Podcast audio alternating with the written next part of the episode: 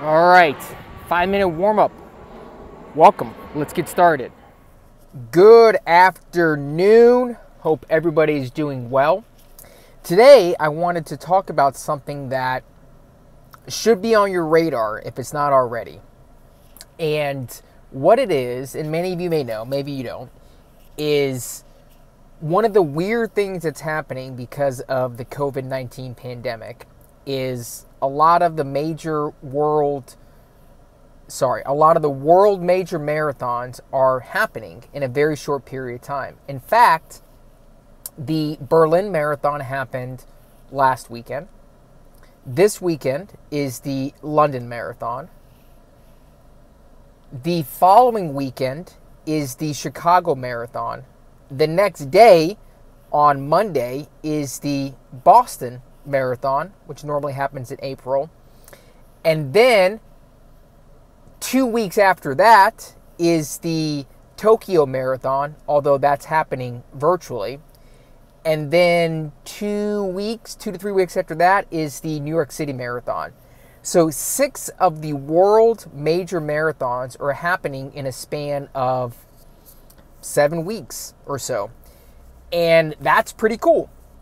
And what also is cool about that is not only do you get to watch great marathon racing on television, which is always exciting in a very compact period of time, but one of the best American marathon runners ever, one of the best female marathon runners ever, Shalane Flanagan, has announced that she is going to run all six of those races in that seven week time period, so in a span of 42 days, and she's going to run them all under three hours. And I think this is awesome. And if it's not on your radar screen, you definitely need to follow it. She did the first one, the Berlin Marathon last weekend, where she conservatively, I would say, ran a 238 marathon. Um, as background, I believe Shalane's PR is 221, which she set at the Berlin Marathon. Um, she ran 224 to win the New York City Marathon in 2017 and 2018 was her last professional marathon where she finished third of the New York City Marathon. So 238 is not a shabby time at all. And in fact, if I remember the data correctly, she kind of ran the first half conservatively before running like a 106 for the back half of the marathon. So she's got a lot of speed in her. Um, but the point of this is, this is such an incredible feat.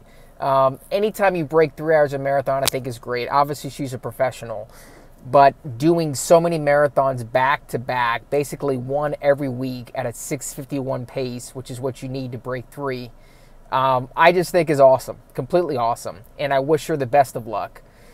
If I think about, and I'm curious what what you guys may think is what's going to be the hardest one. To me, I think the most difficult is going to be um, this upcoming weekend, or sorry, uh, in two weekends from now, where she's got the back to back Chicago Marathon on Sunday, followed by a quick turnaround to the Boston Marathon, which is a hard marathon by itself. Um, I think if she gets through that, she'll have some time to rest before she does the. Uh, well, I guess she only has a week to rest before she does the Portland Virtual Marathon, where she's going to run that. Uh, she's going to run 26.2 in Portland in place of the Tokyo Marathon.